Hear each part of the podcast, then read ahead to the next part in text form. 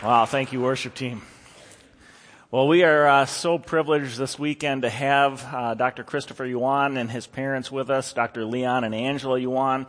Uh, they have uh, a worldwide ministry. They are today the leading voices uh, for the evangelical church, speaking on the issue of human sexuality and, and the implications of the gospel uh, in regards to our sexuality. And uh, man, they have just blessed our hearts this weekend, uh, sharing both their testimony of God's grace in their lives, but also equipping us to understand biblically how to address these issues. And so I know they're going to be a great encouragement to you this morning. Dr. Yuan uh, teaches at Moody Bible Institute in Chicago, and uh, he's been there for over 10 years. He's a graduate of Moody Bible Institute. He got his master's degree from Wheaton, uh, got his uh, doctorate from Bethel here in the Twin Cities, and uh, just a tremendous brother in Christ, a faithful man of God, as are his dear parents. We had the privilege of spending some time with them last night. Uh, just special people, and they're going to share uh, some of their story this morning as well about how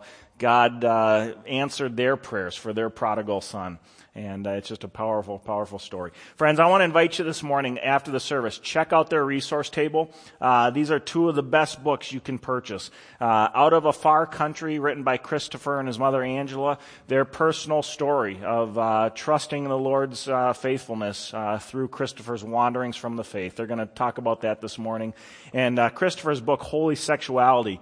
I kid you not, this is the best resource available today on the issue of human sexuality and how we can address these issues from a biblical, gracious, loving standpoint. So uh, these are both out there on their book table. Uh, let's clean them out this morning, okay? Let's not send them home with any books. Get these resources for yourself. Get an extra copy for a friend, a neighbor, a, a son, daughter. I promise you, these are just awesome. So would you please join me now in welcoming Christopher, Angela, and Leon uh, Yuan. God bless you guys. God bless you. God bless you, brother.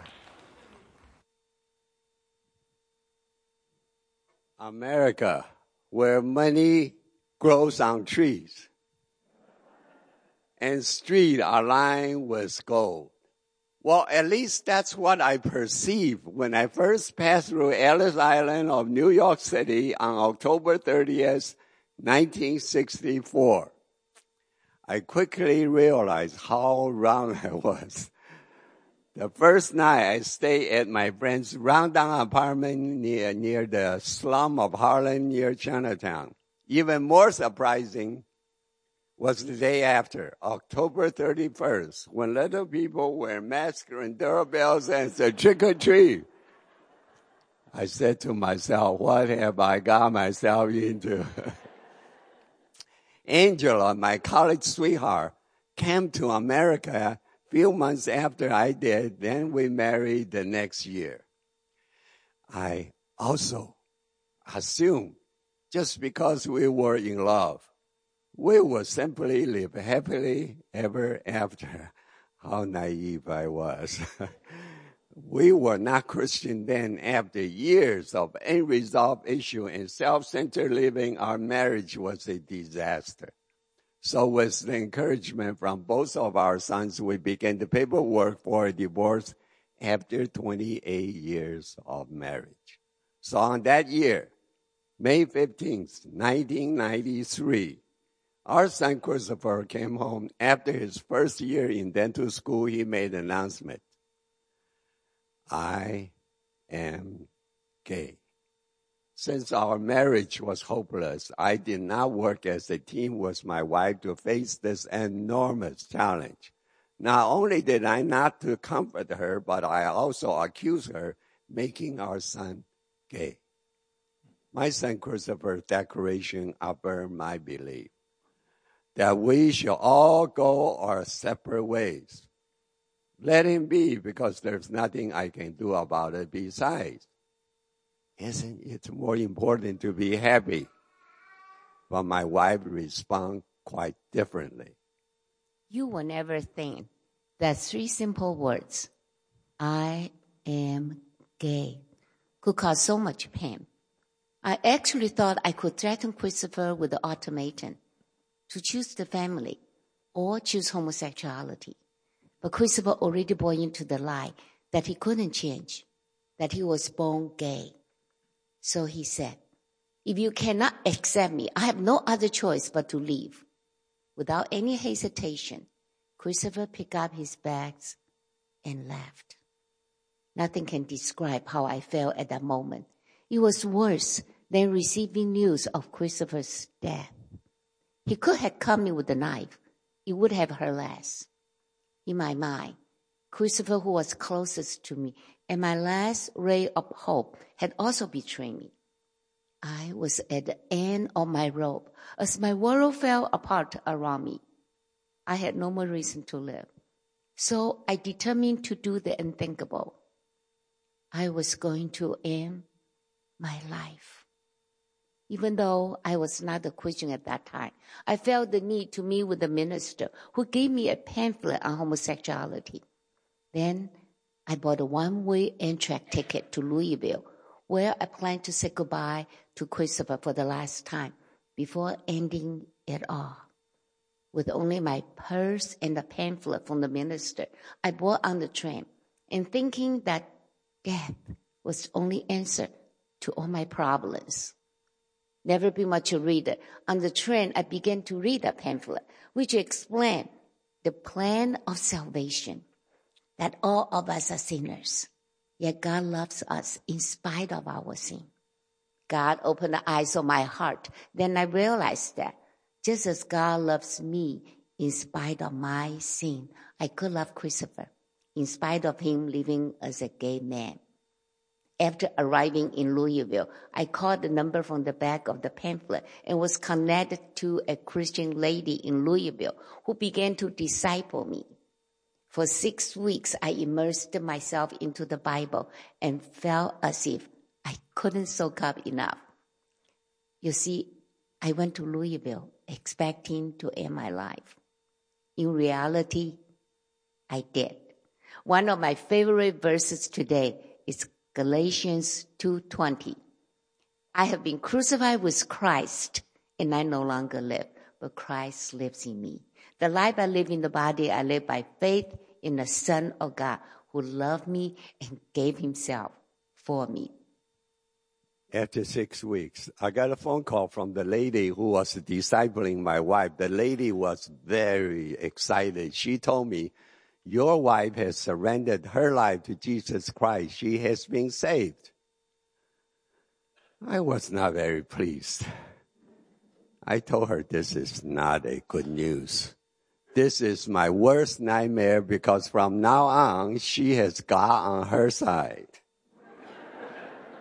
But what I realized, her transformation was not a Sunday only change, but affected every aspect of her life. What she had was not religion, but an intimate relationship with Jesus Christ. Little did I know, God was also work on me. So I started to go to church with my wife. Then a friend of ours invited us to a Bible study called BSF, Bible Study Fellowship where we grow deeper into the understanding of and love for God and His Word. While studying the Bible in my church and in BSF, I also surrendered my life to Jesus Christ. God became the glue, kept our marriage together by drawing both of us to Himself. This was God's way for preparing us for the difficult years ahead. As our son Christopher walked further and further away from God. For my childhood years, I was like most other Chinese American kids. Obey your parents, do well in school, and of course, practice piano. You see, I didn't fit in with the other American boys. I looked different, I acted different, and I had different interests. God had given me the gifts of music, of sensitivity, and Satan can't take away those God-given gifts, but he can twist the perception of them. And from a young age, I, I was viewed and ridiculed as being effeminate.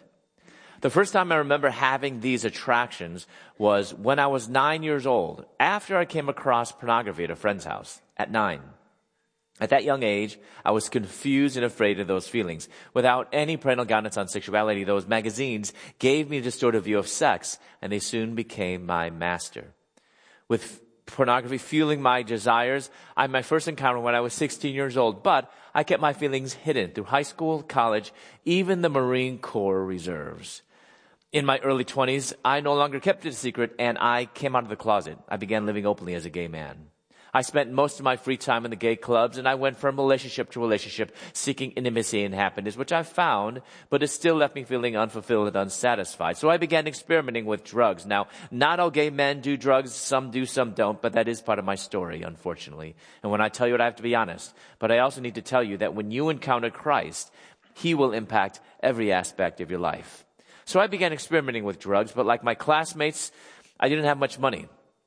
And if I was going to do drugs, I had to find a way to support my habit. And I did that by selling drugs. And I sold to friends, classmates, even a professor. You see, I actually thought I could live this double life of being a graduate student by day and a promiscuous drug dealer by night. But three months before I was to receive my doctorate, the administration of the school expelled me. So my parents flew from Chicago, where we're from, to Louisville, where I was going to, to dental school. And I thought they were going to fight to keep me in school. My father's a dentist. He knew the dean very well. All they needed to do was a threaten a lawsuit and I would stay in school for three months. Besides, isn't that what any good Chinese parent should do anyway? To my surprise, as we sat there in the dean's office, my mother looked at the dean and said, it's not important that Christopher becomes a dentist. What's more important is that Christopher becomes a Christ follower. And she said that they're going to support whatever decision the school made. You see, my mom knew that when it comes to her children, nothing is more important than their, her children following Jesus. Even more important than education, even more important than career. But you know, the sad reality is Many people may go to church on Sunday and worship God, but then they will return home and worship idols. The idol of education, the idol of career, the idol of their 401k. And in essence, we often are forcing our children, our youth, to do the same. Think about this. Our parents putting more emphasis on a daily basis on their children getting their homework done, getting a better grade, getting into a good school, or should Christian parents be putting more emphasis, actually the most emphasis, upon their children following Jesus? It's no wonder why many youth grow up in church, go off to college, and they leave their faith behind because maybe they weren't really worshiping God at home in the first place. Nothing is more important than following Christ. But I have to be totally honest with you. I was not happy about my mother's decision. She wasn't on my side, I felt. She was on the school side. So I moved further away from them to the bright lights in big city of Atlanta, Georgia. And there I quickly took over the drug scene in the gay community and I became a supplier to other dealers in over a dozen states. In addition, it was nothing for me to have multiple anonymous sexual encounters each and every day. Because according to the world, I had it all. Money, fame, drugs, and sex. I had exchanged the truth of God for a lie. And I began worshiping and serving the creature rather than the creator. Because in my world, I had become God. Leon and I had no idea that Christopher was doing drugs, but we knew his biggest need was to know Jesus Christ as his Lord and Savior. So I sent him Christian cards several times a week, and I filled them with encouraging words, scripture, and hymns. At the bottom of each card, I sign, Love you forever, Mom. But little did I know he never read them and simply tossed them into the trash.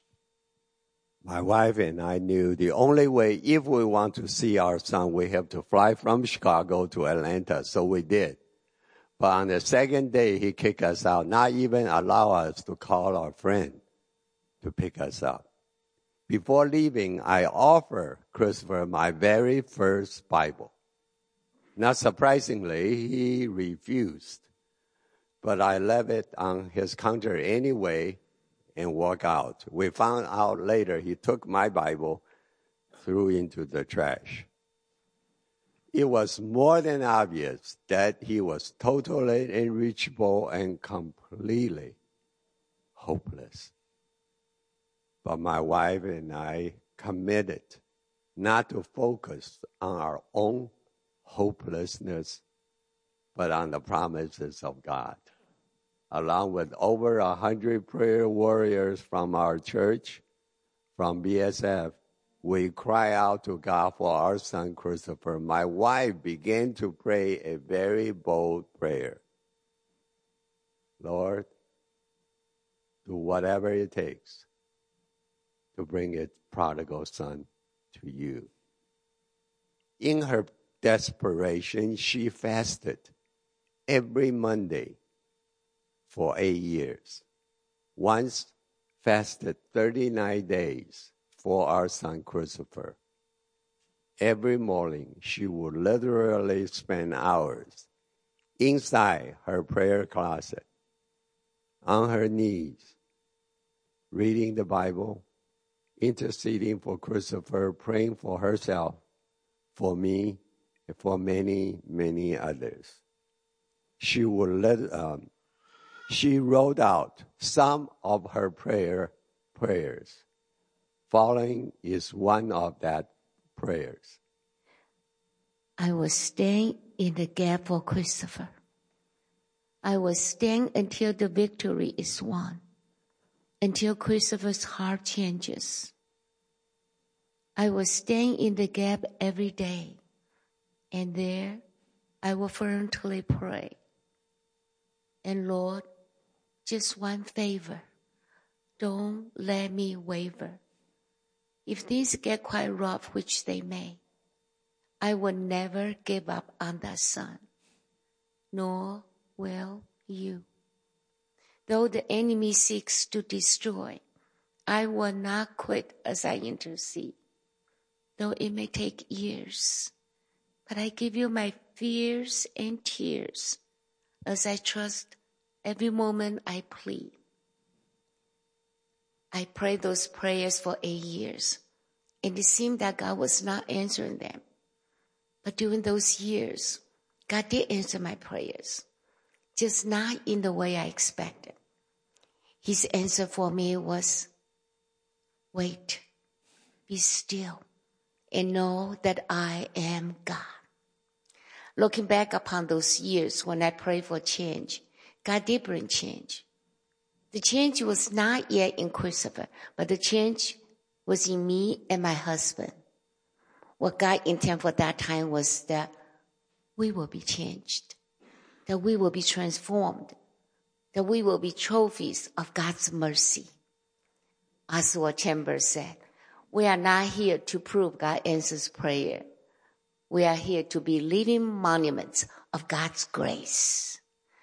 As we live out those years of waiting, we learn to walk and live as monuments of His grace as God drew us to Himself each and every day.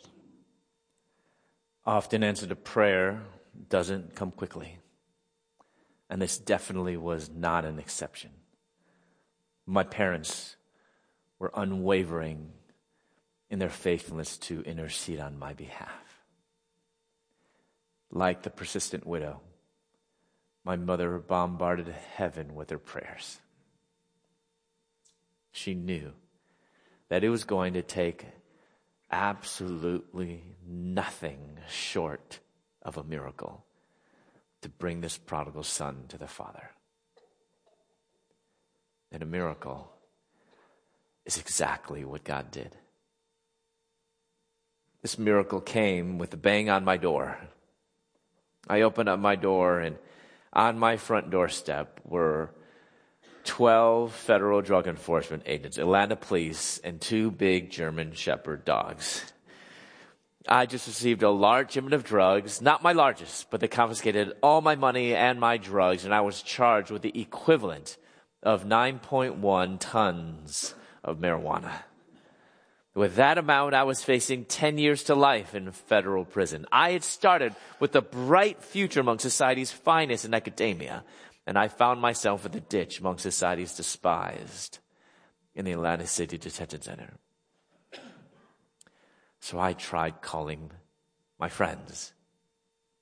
You know, those type of friends that say, whenever you need something, just give me a call. those friends that really get me more into trouble than anything else. Well, what I didn't know was I had a praying mother at home. Watch out. And she knew that as long as I have those type of friends around, I would find no need for God and no need for my parents. And remember, she loves bold prayers. Well, she had prayed specifically years ago that somehow, some way, God would cause all of my friends to desert me. And on that day, not one friend answered my collect call. So, mothers, beware of your prayers. They're gonna come true. so I was down to the bottom of the list. Home. And I did not want to make that phone call. As I just imagined the earful that I was going to get on the other line. But my mother's first words were,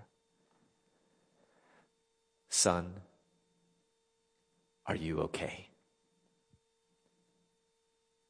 No condemnation, no berating words, just words of unconditional love and grace. The apostle Paul says in Romans chapter 2 verse 4 that it's God's kindness that leads us to repentance. Notice Paul isn't saying that it's God's anger. It's not God's wrath, but it's God's kindness that, that leads us to repentance. And even on that miserable day, God was pouring out his grace and drawing me to himself through the words of my mother. Actually, my mom was excited to get that phone call, if you can believe it or not, because I hadn't called home in years. And she knew without a doubt that this was God's answer to her prayers. So as she hung up that phone, fighting back the tears, she knew she had to do like that good old hymn says. Count your blessings. Name them one by one no matter what storm she was going through, no matter what heartache she was enduring, she had to count her blessings. So she set the phone down, and next to the phone happened to be a calculator. And she tore off a little piece of the adding machine tape, and she wrote down these first blessings. Christopher is is in a safe place compared to before. And he called home for the very first time. As my years in prison passed, she kept adding to this list and counting her blessings. And when I got out of prison, this list of blessings was longer and taller than she is. Three days later, I was walking around the cell block and I passed by this garbage can. And I looked at this trash and I thought, this is my life. I'm from upper middle class suburb of Chicago. My father has two doctorates. I was only three months away from receiving my own doctorate. I had it made. But now I found myself among common criminals. Trash. With my head down, I was about to pass by that garbage can. But something on top of the trash caught my eye. I bent over, I picked it up, and it was a Gideon's New Testament. I took that New Testament back to my cell. I opened up that good book. For the first time, I read through the entire Gospel of Mark that night. But let me tell you, I wasn't thinking, this is the Word of God, and I certainly wasn't thinking, this will be the answer to my problems. Actually, I simply thought that I've got an enormous amount of time on my hands and I better pass it somehow. But as many of you know, what we have in our Bibles is not just ink on paper. But what we have in our Bibles, ladies and gentlemen, is the very breath of God. And it is living and powerful and sharper than any double-edged sword, able to cut through the hardest of hearts, exposing my sin, my rebellion, and it wasn't a pretty sight. And I thought things couldn't get any worse. I was wrong. A couple weeks later, I was called into the nurse's office. The prison guards handcuffed me, chained my hands around my waist, shackled my feet together. I shuffled into her office. She shut the door behind me, sat me down, and I knew something wasn't right. She was uncomfortably struggling with the words. She couldn't even give me eye contact. So she resigned to writing something on a piece of paper and slowly slid it across the me. I looked down and I saw three letters and a symbol. It read HIV positive. A few days before Christmas, I received Christopher's phone call from jail. The noise in the background could not cover up his sad and hopeless words. Mom, I am HIV positive. His sullen and weak voice trailed off as my body went limp. I felt dizzy, and the world around me seemed to stop. Ever since Christopher told us he was gay, I had lived with this constant fear that Christopher might one day contract this deadly virus. My worst nightmare was now a reality. Christopher was sentenced to six years in federal prison. The news of his HIV status was like a death sentence, a verdict I could not accept. Hang up the phone the pains of grief torn at my broken heart like a knife. Aimlessly, I stumbled up the steps and dragged my heavy body into my prayer closet. Under the cross, I fell to my knees. A stinging tears blurred my eyes. This affliction was more than I could bear in the silence of my sorrow, a melody began to play in my heart. The soft and sweet stream of a hymn filled my ears and repeat over and over. It is well. It is well with my soul. When peace like a river attendeth my way, when sorrows like sea billows roll,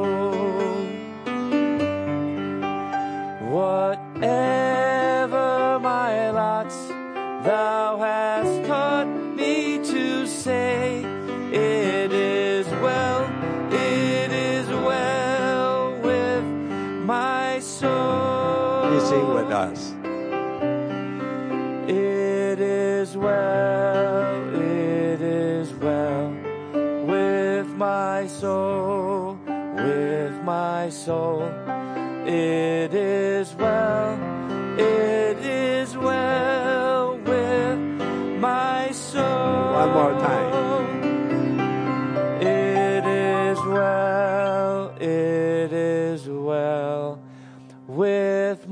soul, with my soul. It is well, it is well with my soul.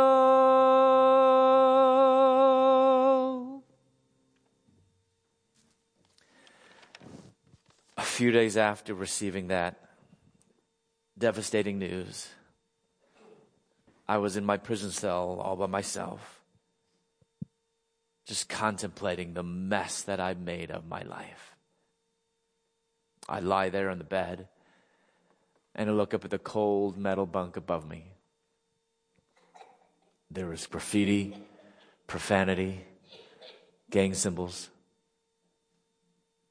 But someone had written something else in the corner. And it read, If you're bored, read Jeremiah 29 11. For I know the plans that I have for you, declares the Lord. Plans to prosper you and not to harm you. Plans to give you hope and a future. You see, at the most hopeless point in my life, the Lord God was using the words penned by a prophet thousands of years ago to a rebellious nation Israel to tell me that regardless of who I was and what I had done in my past, He still had a plan for me.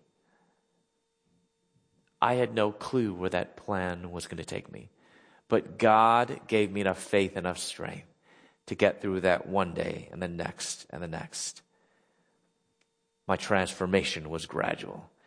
And God was convicting me of my dependencies. The most obvious was drugs, but within a few months, God delivered me from that addiction. God kept bringing mine to other idols, and there was one that I felt like I just couldn't let go of, and was my sexuality. So, I was reading through the Bible.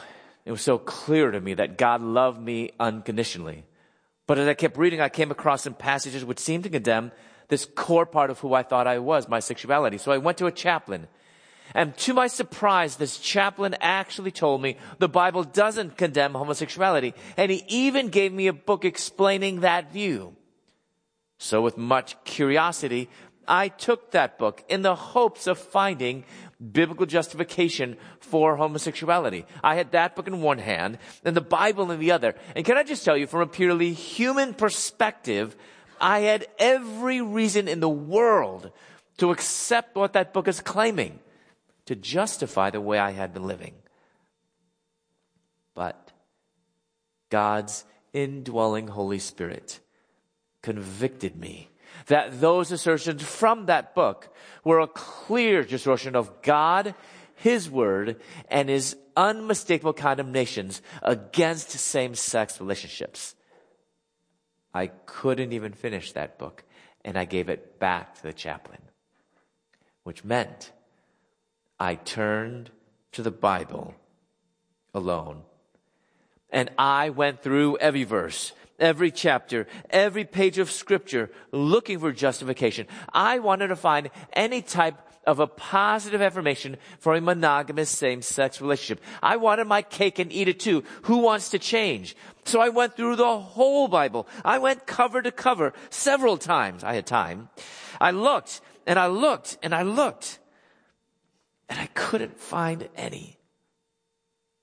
So I was at a turning point and a decision had to be made. Either abandon God and His Word, live as a gay man, pursue a monogamous same sex relationship by allowing my attractions, get this, by allowing my attractions, sexual attractions, to dictate not only who I was, but also how I lived. Or abandon pursuing a monogamous same sex relationship. How? By freeing myself from my sexuality, by not allowing my desires to control who I am, and live as a follower of Jesus Christ. My decision was clear and obvious. I followed Jesus. As the days and the weeks and the months of abstinence passed, I learned several important lessons. First of all, I learned that abstaining from sex is actually possible. I know that might sound weird to you, but remember I was not a Christian for years and the world keeps telling me that it's not possible, but it actually is. Who knew? Second, I learned that abstaining from sex is not going to make me psychotic or sick, no matter what Freud and Oprah say. Third, I realized that after abstaining from sex for a little while, that actually my sexuality does not have to be, actually shouldn't be the core of who I am. I told myself before God loves me unconditionally, and that's true. But don't we as sinners like to add to God's truth? I added, so therefore God doesn't want me to change. Similar to your friends who say, God loves me just the way I am, so leave me alone. But you know, after reading the Bible several times, I learned that unconditional love is not the same thing as unconditional approval of my behavior. Let me say it again. Unconditional love is not the same thing as unconditional approval of my behavior. You see, my identity should not be defined by my sexuality. My identity should be grounded in my desires, whether sexual or romantic. My identity is not gay is not ex-gay, is not even heterosexual for that matter. Because my identity as a child of the living God must be in Jesus Christ alone. God says, be holy for I am holy. I had thought in the past that if I were to become a Christian, that I would have to become a heterosexual which meant the more sexually attracted I were to lots of women, the more of a Christian man I would be. But I realized that even if I had opposite sex attractions, I would still need to flee temptation. I would still need to resist sin. So actually, heterosexuality is not the right goal. Right direction, too general. God never commands us be heterosexual for I am heterosexual. But neither did God say be homosexual for I am homosexual. Instead, God said be holy for I am holy. Therefore, the opposite of homosexuality is not heterosexuality. That's not the goal. But the opposite of homosexuality is holiness. As a matter of fact, the opposite of every sin is holiness. I don't need to focus upon whether I'm tempted, because we all will be tempted. I need to focus on whether I'm struggling, because we will struggle, but I need to focus upon living a life of holiness and living a life of purity, because change is not the absence of temptations. God doesn't promise you, oh, put your faith in Jesus and you'll never be tempted again. No. Jesus was tempted himself. We will also be tempted. So change is not the absence of temptations, but change is the spirit wrought ability to be holy even in the midst of temptations. Because the ultimate issue is not whether I'm struggling, not whether I'm tempted, but the ultimate issue is that I yearn after God in total surrender and complete obedience. As I began to live this life of surrender and obedience, God began to reveal His plan for my life. And He called me to full-time vocational ministry while I was in prison of all places. And I realized it didn't matter where I was, whether I was in prison or out of prison, because my calling would remain the same regardless of the location. And with that change of heart, God did another miracle. He shortened my sentence from six years to three years, which is almost unheard of in the federal system. So with only about a year left of my prison sentence, I knew that if I was going to continue on in ministry after prison, I'd better learn more about the Bible than just prison religion. So I called them, collected my parents, and I told them I think God's calling me into ministry. And then I asked them to mail me an application to the only Bible college I had ever heard of at that time called Moody Bible Institute. But then there was silence on the other line because I think they both dropped their phones.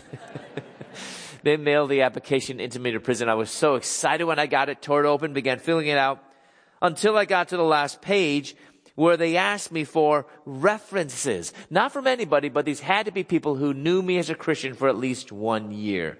Do the math. I had some slim pickings in prison. But I was able to persuade a prison chaplain, a prison guard, and another prison inmate to write my references to Moody. So amazingly, Moody actually accepted me. I was released from prison in July of 2001, and I started the very next month in August of 2001. So imagine the surprise of my classmates when I answered their question, what did you do this summer? I graduated from Moody 2005, went on to my master's in exegesis from Wheaton College Graduate School, received my doctorate in ministry in 2014 from Bethel Seminary down the road, and then I had the incredible honor of co-authoring a book with my mother called Out of a Far Country, A Gay Son's Journey to God, A Broken Mother's Search for Hope. So we wrote it together. She wrote chapter one. I wrote chapter two. She, my mother wrote all the odd chapters. I wrote the even chapters. They're interwoven narratives, alternating chapters, because we wanted to tell you from our own voice how you can have the same situation told from two totally different perspectives, a parent to prodigal.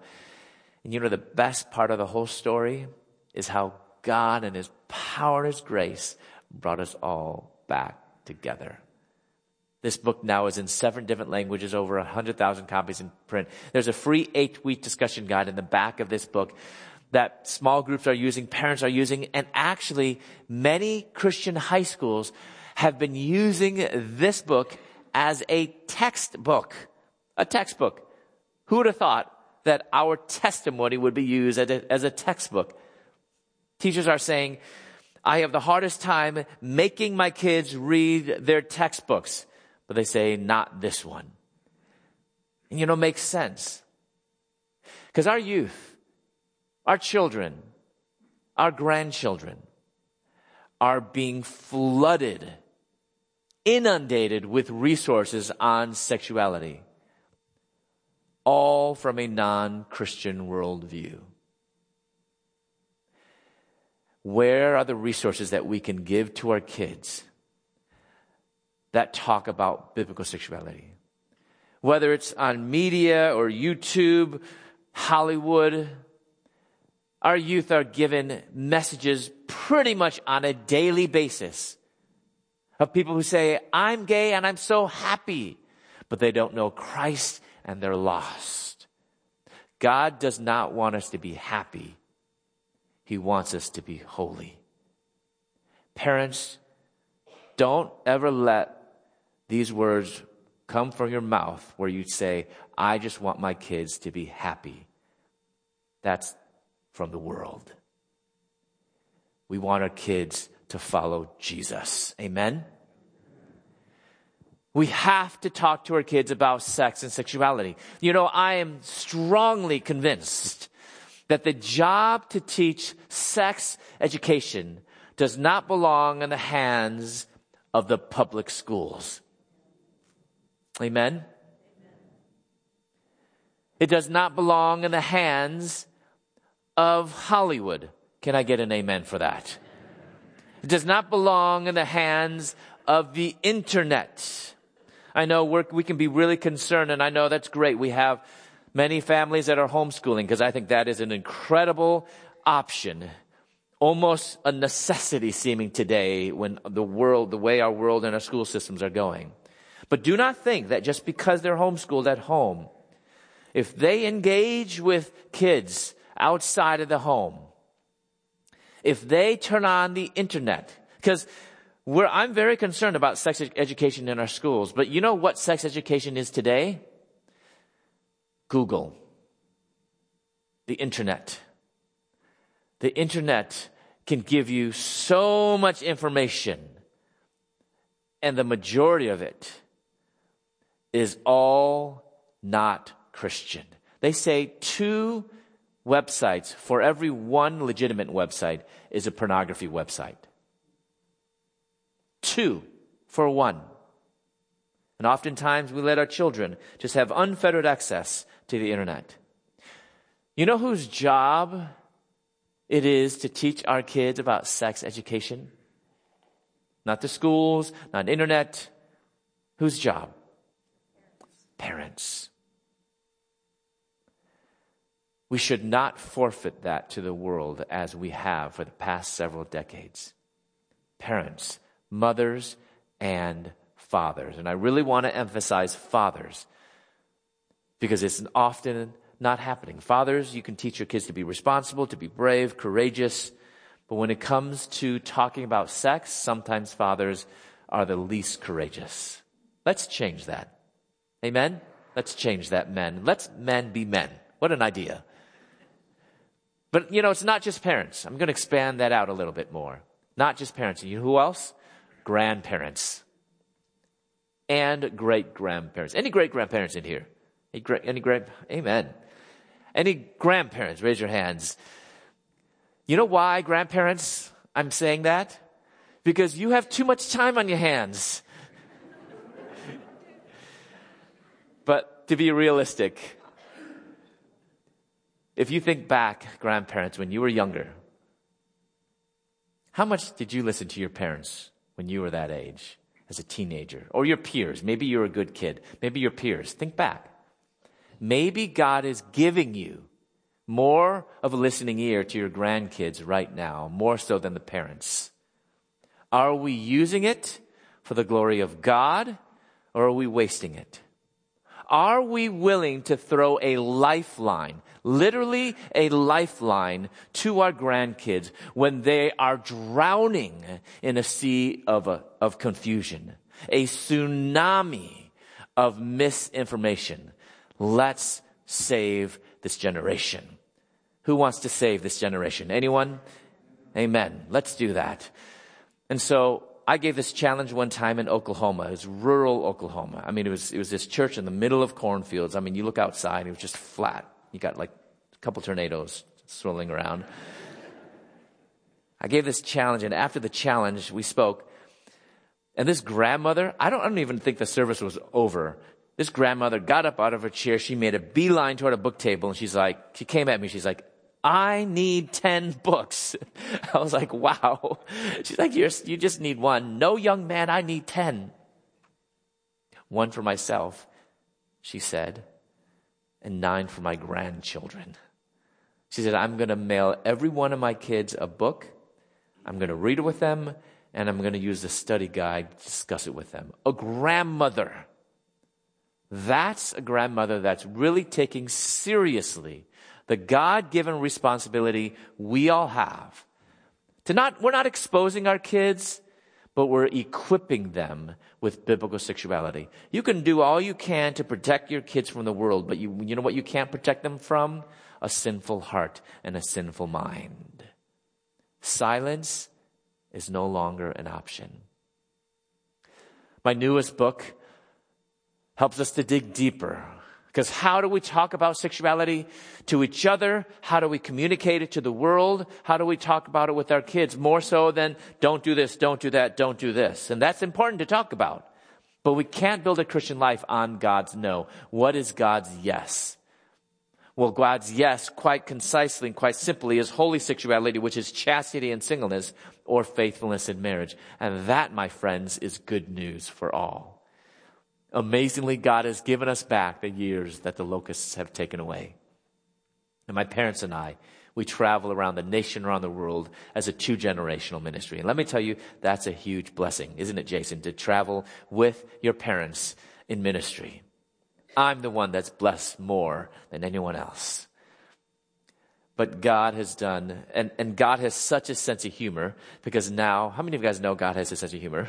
He's brought me back to Moody Bible Institute where I'm now teaching in the theology department. So I went from prisoner to professor. How about that for a resume?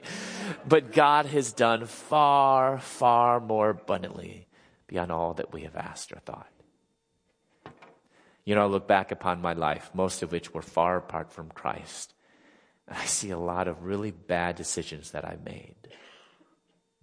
One of those, and some resulting in some big consequences, like having HIV. But you know, I realized something.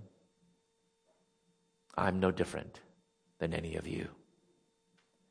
All of our days are numbered. You know, it took contracting HIV for me to realize a very important truth that as a child of God, I must live with a sense of urgency. This world we live in, it's a crazy world. Threat of terrorism, we're at each other's throat in this country, orphans, widows. You know, I'm convinced this world doesn't need another good Christian. A good Christian who might go to church every Sunday, nice person, but doing little for the kingdom of God. We don't need more good Christians. You know what we need? You know what this world demands? Are great Christians. Christians who don't settle for mediocrity. Christians who don't care what the person on the left says, what the person on the right says, but they're living to please their Father. Christians who know they have been crucified with Christ and they no longer live, but Christ lives in them. Christians who are living with a sense of urgency. Because whether you're ready or not, there will come one day in the blink of an eye, I promise you, where every one of us will stand before our God, our Creator. And I hope that He can look at you in the eyes, face to face, and say, Well done, good and faithful servant. Let's pray.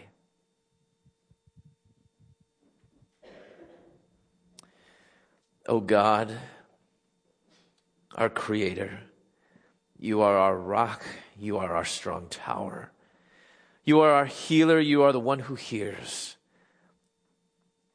Thank you that you created us, named us, even before you put us in our mother's womb. Thank you, Lord God, that you loved us so much that you sent your son Jesus. Help us, Lord God, to live with urgency. Forgive us for chasing after things in this world that don't matter. Help us, God, to be great in your eyes. And we look with anticipation for the return of your son Jesus. And until that day, help us to be faithful. We love you, O God. Help us to love you more than life. And we ask this in the mighty, matchless name of Jesus. And the people of God said, Amen.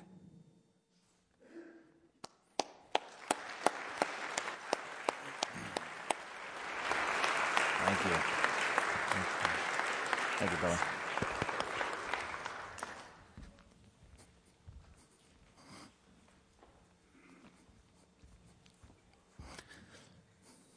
Sorry, guys. Just uh, so thankful for God's amazing grace. There's nobody in here who's too far gone from the Lord, and uh, there's nobody who is without hope. And uh, thank you, Angela, for your faithful prayers for Christopher and uh, Leon, your partnership in those prayers. And uh, I know we have many people here in our own church, uh, friends that we know, family members that we love and care for, who are not walking with the Lord, uh, whether it's homosexuality or other issues. Um, but I pray that their message today would be a great encouragement to you that God is faithful and uh, He is still in the business of doing miracles. And so, uh, thank you guys for sharing your your uh, story with us this morning. I want to encourage you guys to get a copy of those books. Uh, we are not trying to sell you books here. We're trying to get you equipped with good resources. That's what this is about. Get a copy of those books. I promise you, you won't regret it. Buy an extra one to hand out to somebody. Get 10 for your grandkids. Um, great resources out there. Let me uh, encourage you to stand for our benediction this morning. From Romans 15, verse 13, a great verse to uh, conclude our time with the Yuan family this morning. And now may the God of hope fill you with all joy and peace in believing, so that by the power of the Holy Spirit, you may abound, abound in hope. May God bless you, friends. Amen.